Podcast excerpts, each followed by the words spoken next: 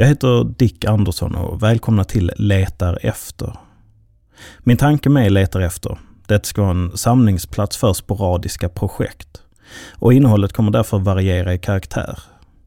Det kommer vara kortvarvat med långt, soloprojekt med samarbeten, skrivet med improviserat, personligt med politiskt och inte minst fakta med fiktion. Det kommer inte finnas specifika utgivningstillfällen, utan när jag har ett projekt eller en serie som är klar så kommer den att släppas i sin helhet. Jag kommer däremot ha några principer och en av dem är att det aldrig kommer vara någon form av reklam. Och det beror egentligen på två saker. Nummer ett är av estetiska anledningar. För när jag själv lyssnar på podcast och blir avbruten av torftiga reklaminslag så stör det mig. Jag vill inte höra om fjantiga affärsnätverk eller produkter som propageras av okunniga låtsasentusiaster. Den andra anledningen är av moraliska skäl. För mycket av modern media idag finansieras genom reklamintäkter och det gör den mindre trovärdig. För om en person blir belönad av någon så blir de också positivt fördomsfulla mot den som belönar.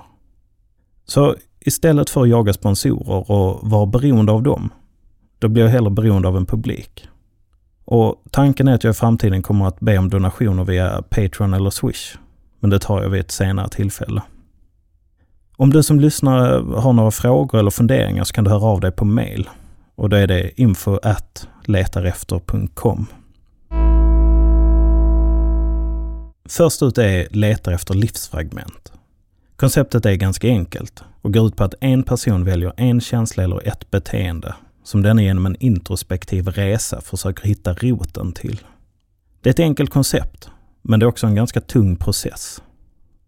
Jag har skrivit en text som handlar om rotlöshet. Det är en text som föddes utifrån att jag för första gången på tio år hamnade i en situation var jag behövde börja fundera på en flytt tillbaka till Skåne.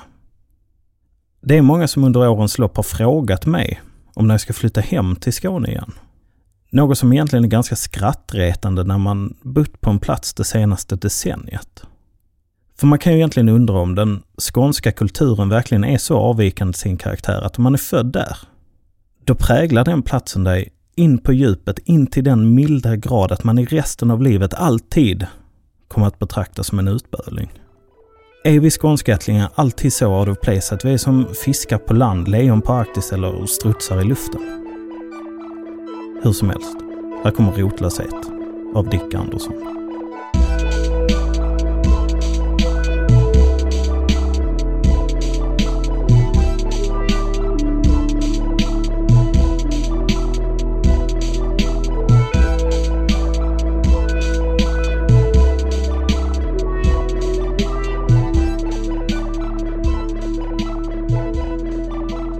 En plattityd är ett intetsägande påstående som uttrycker det självklara. Och känslan av att vara hemmahörande, det är precis det. En plattityd. Det är en bekväm icke-känsla som jag tror får betydelse först vid det motsatta emotionella tillståndet av rotlöshet. För tio år sedan flyttade jag från min hemby i Skåne till den svenska huvudstaden. Ett val jag gjorde som en konsekvens av en kedja händelser som egentligen sträcker sig till långt innan min födelse. Och de två mest betydelsefulla personerna som påverkade mitt val, det var min mormor och min mamma. Mussan härstammar från en, av vad jag kan förstå, ganska kall och känslolös uppväxt. Jag har inget minne av att hon själv använt just de här orden, utan det är en slutsats som jag själv har dragit. Men min mamma var ett utifrån ett konventionellt synsätt oönskat barn. Historien är visserligen grumlig och det lilla jag känner till, det har jag fått lära mig först efter min mormors död. Att mussan föddes in i skam, blev bortadopterad men återtogs. Hon har så länge jag kan minnas varit en självcentrerad person. Det är inte så att hon är sadist på något sätt, utan det är bara det att hon inte tar hänsyn till andra när hon gör sina val. Hon spenderade en stor del av sin uppväxt hos min gammelmormor Veronica och min gammelmorfar Halva. Veronica var en av de starkaste kontrasterna i min familj. För när alla andra varit skeva, förstörda eller bara dumma i huvudet var hon istället precis det jag förväntade mig av henne. Hon var en söt gammal tant som bjöd på kakor när man kom på besök. Hon var med globala mått mätt inte extraordinär på något sätt. Men för oss var hon ett skyltfönster till vad en äldre släkting kunde vara. Vad en släkting kanske borde vara. Jag var bara ett år gammal när gammelmorfar Halvar dog. Men av den nedärvda käppen med försilvrat handtag att döma så var han en kort liten gubbe. Och av min ena syster har jag fått berättat för mig att det hon minns det är att han brukade bjuda på pallekuling samt att han var väldigt strikt. Hur som helst. Veronica och Halvar satte tre barn till världen. Två systrar och en bror. Mormors bror dog i tarmcancer. Och det var första mötet med folksjukdomen som sedan dess varit en återkommande följeslagare i min familj. Min mormor var inte som andra mormödrar. Hon var mer som en irriterande extramamma. Vi bråkade ofta med henne och i min familj så var det höjden av en förolämpning om man slängde ur sig Du är precis som mormor. Hon kunde inte visa känslor och kompenserade för detta med att ge oss presenter. Var tjatig och det viktigaste för henne var inte hur en person var utan snarare hur den framstod. Mormor behandlade oss barn som barn snarare än som barnbarn. Och vad jag kan förstå så hade hon redan med mamma svårt att visa känslor och kompenserade redan då med att skämma bort henne. Antagligen såg hon oss fyra barn som en andra chans. Hon försökte desperat modellera familjen efter hur en familj traditionellt skulle vara. Men vi föll alltid kort och det såg man redan på menyn till varje familjemiddag som vi hade hemma hos mormor. Det var alltid snitsel och brulépudding. Snitsen hade hon förfinat till perfektion Brulépuddingen var gjord på halvfabrikat. Vi älskar den maten och på tio år har jag faktiskt inte smakat en enda snitsel som ens varit i närheten av lika god som den mormor tillagade. Men när vi väl var där så började det ofta bra. Vi satt och småpratade och försökte vara trevliga och uppdatera varandra om vad som hände i livet. Men i regel tog det inte lång tid förrän den första konflikten blossade upp mellan någon av deltagarna. Och mormor reagerade genom att gråta. Att gråta var hennes modus operandi för att hantera konflikter under de här tillfällena som skulle vara gemytliga. I själva verket gick det så pass långt att vi inte kunde ta lipandet speciellt seriöst och snarare testade gränserna för hur snabbt vi kunde få mormor att gråta. Sorgligt nog så lärde jag mina systrar oss att uppskatta henne först efter hennes död. Och idag förstår vi att de karaktäristikan som en gång störde oss på egentligen kom från en plats av kärlek men som hon var komplett inkompetent att kunna uttrycka. Och idag så är det tyvärr för sent att lära känna henne på ett meningsfullt sätt därför att min mormor dog i cancer för ungefär ett decennium sedan. Det började i hennes bröst, spred sig till lymfkörteln och tog sedan över hela hennes kropp. Efter lämnade hon sig fyra barnbarn, en dotter och en sambo. För sambon har jag valt att kalla för Lennart. Jag har inte träffat Lennart sedan mormors begravning. Något som egentligen kan te sig besynnerligt och han var egentligen var min plastmorfar majoriteten av mitt liv.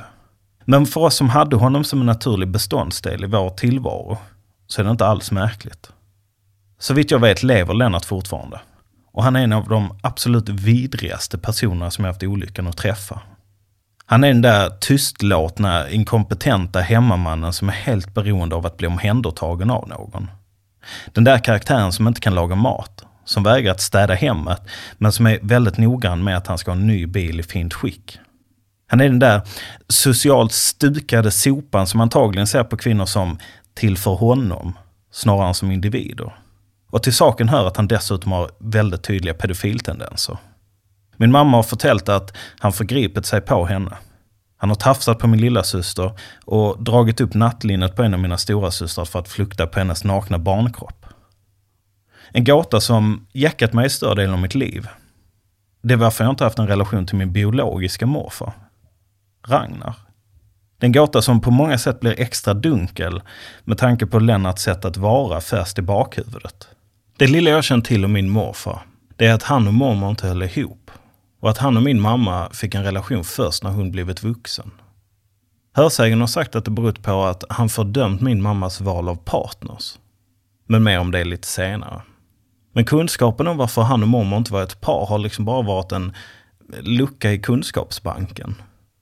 Många år har jag haft en tanke på att kontakta honom. Men det har liksom aldrig blivit en aktualitet. Men efter 20 års icke-relation till honom tog jag tag i saken och ringde. Jag ville höra hans sida om varför han och mormor inte höll ihop och naturligtvis också förstå varför inte han och jag haft någon kontakt. Samtalet förflöt förvånansvärt smärtfritt. Och på hans röst fick jag mestadels en känsla av lättnad. Han sa att han själv ansåg sig vara en dålig morfar. Och att han var väldigt glad över att ha fått prata med mig.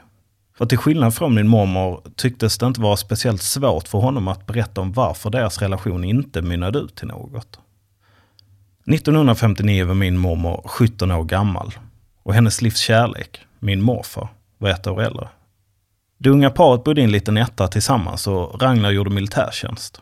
De var unga och nyförälskade och när han hade julledighet kom han hem med lätta steg till sin kärlek. På julafton får han hem till Veronica och Halvar för att överlämna en present till min mormor. Han möttes då av Halvar som gjorde klart för honom att han inte längre var önskvärd. Gammelmorfar ansåg att Ragnar förstört mormors liv genom att göra henne med barn. Och det är mycket som är sorgligt i den här episoden. Men sorgligast är antagligen det faktum att Halvars strikthet ledde mormor rakt in i Lennarts hjärtlösa famn. Hemmet de skapade tillsammans var ett inferno. Mormor misshandlades och mamma antastades. Jag måste medge att min mammas barn och ungdom är något dold i dunkel. Det råder liksom inga tvivel om att det varit vidrigt på hur många oacceptabla sätt som helst. Vad som däremot är oklart är Mussans egna utsagor som kommer till mig och mina systrars kännedom egentligen via andrahandskällor. Om jag ska värdera något här så förstår jag att de båda varit emotionellt handikappade. Både mormor och mamma. Vad jag däremot har svårt att acceptera är många av de egoistiska valen som i synnerhet min mamma kommit att belasta sin omgivning med. Inte minst när det kommer till valen av Mussans olika partners genom åren. När mamma var i mitten av tonåren träffade hon min pappa Göran. Det var på tiden då raggare med tillhörande amerikanska bilar var vanligt förekommande i det här landet. Och även om farsan egentligen tycks vara lite mer av en light-raggare så hade han en vit Pontiac som min mamma tyckte var ball. De blev tillsammans och skaffade hus på landet. Det var runt 10-15 minuters bilfärd från den vanliga byn. Det var ett stort rosa hus med tillhörande stall. Hon var 19 år när min äldsta syster föddes. 20 vid nästa, 25 när jag ankom och 27 med min lilla syster. Att vi är fyra barn och inte färre ska enligt historien bero på att min pappa skämtsamt argumenterat för att man äter ju inte kola med papper på. Jag har aldrig haft en känsla av att vi barn varit oönskade. Däremot så har jag sällan haft den där känslan av att familjen varit prio ett. Jag har vaga minnen av tiden då vi bodde som enad familj i det rosa huset. En minnesbild jag har det är av att jag leker med en liten buffel i plast som är ett par centimeter lång. Och att pappa ligger i vardagsrumssoffan. En annan är när jag är tre år gammal, några månader innan jag skulle fylla fyra. Och mamma och pappa separerar vi står ute på uppfarten till huset och någon släpanordning lastas med allas ägodelar, utom pappas. Det märkliga här är det att jag egentligen inte kan komma på mig själv att jag ifrågasatt mammas och pappas separation så många gånger. Jag minns att jag någon gång tänkt tanken att eh, jag önskade att vi skulle vara en hel familj igen, men jag kan liksom inte dra mig till minnes att just deras separation varit ett trauma på något sätt. Mamma var tillbaka i hembyn. Vi bodde i en temporär lägenhet mittemot en bensinmack. Det var en gammal byggnad i smutsgult tegel. Jag har fåtal fina minnen från den här tiden. Jag minns min fjärde födelsedag. Att jag och min lilla syster badade badkar tillsammans och att jag och mina tre syskon fick vår enda vettiga förälder. Karl. Han var en stabil, trygg och okomplicerad man som behandlade oss som att vi var hans egna barn. Och den här tiden tror jag på riktigt har varit den mest betydelsefullt konstruktiva delen av min uppväxt. Vi levde ett eh, småborgerligt medelklassliv. Det var stabilt och mina minnen skvallrar om att eh, det inte var så mycket konflikter. Vi flyttade visserligen ett par gånger under den här tiden som Karl var i våra liv. Från huset i gul tegel flyttade vi till ett hus i en annan skånsk by. Vi bodde där något år innan mina två äldre systrar ska ha uttryckt att de inte längre ville bo med Karl. Morsan gjorde slut med honom och styrde skutan tillbaka till hembyn. Där flyttade vi in i ett nybyggt radhus men Väl på plats ska mina äldre systrar ha ångrat sig och Karl kom tillbaka till oss. Det finns anledningar att anta att mamma var otrogen med Karl mot farsan. Inte minst med tanke på att hon var otrogen mot Karl med hennes nästkommande partner. I mitten av 90-talet var Mussan övervakare till en person som hette Robert. Vad han satt inne för det minns jag inte. Något som jag däremot minns är att vi brukade göra utflykter med honom. Jag, min lilla syster och Mussan. Och varje gång som vi var på väg hem från någon av de här utflykterna så matades vi med lögner om vad vi inte hade gjort. Bedrägeriet fortgick i något år innan Mussan dumpade Karl. Och det är här min mammas starkaste karaktärsdrag blev plågsamt synligt för mig. Intuitivt kunde jag förstå när Mussan sa att hon inte längre tänkte låta hennes barn diktera vem hon skulle ha som partner. Vad jag däremot inte kan förstå är varför man vill exponera sina barn för en alkoholiserad narkoman med ett kriminellt förflutet. Som är självmordsbenägen, psykotisk och som till återfall med väldigt jämna mellanrum. Min äldsta syster flyttade till vår pappa. Min näst äldsta syster flyttade hemifrån vid 16 års ålder. Och kvar hemma hos Mussan och Robert var jag och min lilla syster. Det var mycket som var absurt under den här perioden. Sådana saker som att Robert kunde slå mig i ansiktet när vi satt i bilen på väg till någon skenhelig utflykt. Och att Mussan sedan tvingade med mig för att vi skulle ha en trevlig dag. Att hon försökte leva samma borgerliga medelklassliv som hon levt tillsammans med Karl. Fast med skillnaden att Robert inte tillförde några pengar till hushållet. Under en period så bodde vi i Ernst-Hugo Järegårds gamla bostad i Ystad. Det var en fantastisk etagelägenhet med utsikt över Ystadsoperan och småbåtshamnen.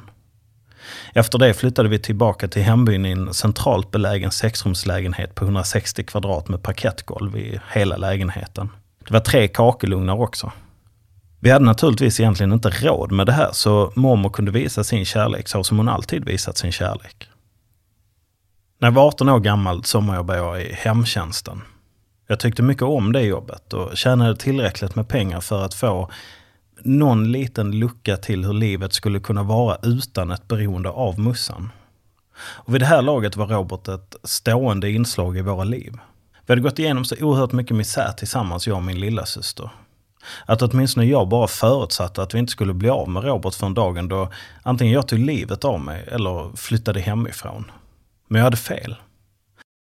För början på slutet av Mussans och Roberts relation utspelade sig en varm sommardag under tiden som jag jobbade i hemtjänsten. Jag var ledig den dagen. Jag tror det var en lördag. Och det låg en obehaglig stämning i hela lägenheten. Mussan hade förbjudit mig att gå ut i köket och de två bråkade. Jag hörde skriken och kände på mig att det kunde bli våldsamt. Så jag satt i en fåtölj i mitt rum med en hammare vid sidan. Jag väntade i flera timmar på att det skulle hända något. Och till slut briserade allt. Mussan kom inspringande i mitt rum och bad mig att vakta dörren då hon skulle ringa polisen. Robert var full och han hade misshandlat Mussan. Han var dessutom korkad. Så när han öppnade dörren in till rummet och frågade vad Mussan gjorde så fattade han inte någonting. Jag ropade åt honom att han skulle hålla käften och stänga dörren. Dörren stängdes och det gick några långsamma minuter innan han öppnade den igen. Jag sa åt honom igen och dörren stängdes. Tredje gången trillade poletten ner. Han skrek frågande som hon ringde till polisen. Mamma grät och bad honom att gå. Jag ropade på honom att stänga dörren och sen svartnade för hans ögon. Han försökte rusa in i rummet och hindra mussan. Jag flög upp på min fåtölj och tacklade honom upp mot en vägg. En tavla krossades. Jag måttade slag mot hans hårbotten samtidigt som jag försökte mota honom ur rummet. Hans armbåge gick igenom en glasruta på vägen till köket. Tumultet pågick i några minuter tills det att Mussan kom ut i köket och deklarerade att polisen var på väg. Man kan tro att det var punkt där. Men deras relation fortgick i något år innan han försvann från våra liv. Och hur illa jag än tycker om Robert så ser jag ändå honom bara som en konsekvens av min mammas val. För det var inte så att hon var i någon beroendeställning till honom. Det var ju trots allt hon som hade de materiella resurserna och ärligt talat så är ofta henne misshandla honom, men vice versa. Och till saken hör ju faktiskt att hon är utbildad KBT-terapeut med inriktning på just beroenden. Samt att hon dessutom jobbat med missbrukare inom psykiatrin i Malmö under hur många år som helst. Så kompetens saknades inte heller. Jag grämer mig inte över min barn och ungdom. Den har påverkat mig och är säkert den största anledningen till att jag, förutom i bara precis mitt eget hem, känner mig rotlös. Den här tiden präglade mig också på det sättet att jag inte direkt brydde mig om utbildning eller framtiden. En sån här uppväxt har intressanta effekter på ett barn. För å ena sidan tvingas man växa upp snabbare än andra barn i trygga hem. Å andra sidan så är det svårt att ha en framtidstro. Jag kände mig inte trygg hemma, då Mussan vid varje konflikt hotade mig med att om det inte passade så var det bara att dra hemifrån. Och om jag inte kuvade mig efter hennes vilja så skulle jag ändå bli utkastad. Den här behandlingen tog hårt på mig och var den absolut starkaste orsaken till att jag kände mig stressad hela tiden. Det enda jag visste i mina sena tonår var att jag var tvungen till att ta mig bortåt. Bli oberoende från familjen. Vad exakt det innebär, det visste jag inte förrän jag började upptäcka Jean-Paul Sartres filosofi och som lärde mig att jag är dömd till frihet. Samt att jag fick det krig jag förtjänade. Det sista året som jag bodde hemma var ett av de bättre. Robert hade flyttat ut. Mina äldre syskon fick ny kontakt med mussan och vi började umgås som en familj igen. Men den familjelyckan var kortlivad. Då min mamma, som vid den här tiden var föreståndare vid ett behandlingshem, tyckte att det var en bra idé att inleda en relation med en av de intagna. Vi barn kände oss naturligtvis svikna och vi var inte intresserade av en favorit i repris. När mussan bestämde sig för att flytta ifrån vår hemby till Malmö så ingick varken jag eller min lilla syster i de planerna. Vid den här tiden så hade jag egentligen för avsikt att flytta till Lund och inleda mina studier i praktisk filosofi. Dock så fick jag inte någon bostad på grund av strul med intagningen. Jag blev antagen först dagen innan uppropet och alla chanser till att få under boende var som bortblåsta.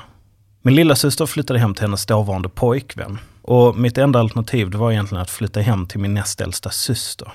Hon bodde i ett hus långt ute på landet, långt ifrån mina studier i Lund. Så även om jag kunde bo där temporärt så kunde jag inte bo där.